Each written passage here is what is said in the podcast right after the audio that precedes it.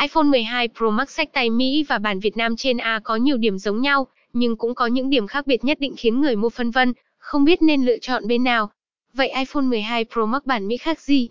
Cùng Digiphone theo dõi qua bài viết dưới đây nhé. Cả hai phiên bản Mỹ và Việt Nam trên A đều được tích hợp cảm biến LiDAR, cho nhiều chức năng hấp dẫn, tăng hiệu quả chụp ảnh loại bỏ nguồn, quét chiều cao vật thể, chụp ảnh góc rộng và tính năng chụp ảnh thiếu sáng. Không những thế, cả hai phiên bản còn hỗ trợ quay và chỉnh sửa video 4K Dolby Vision HDR ngay trên điện thoại.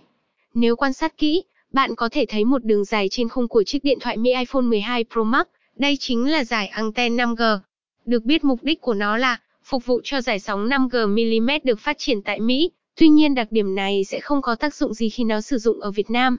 Tóm lại, nếu như hỏi iPhone 12 Pro Max bản Mỹ khác gì so với phiên bản Việt Nam trên A, thì câu trả lời sẽ là không khác gì so với phiên bản Việt Nam trên A, chỉ có sự chênh lệch về giá cả.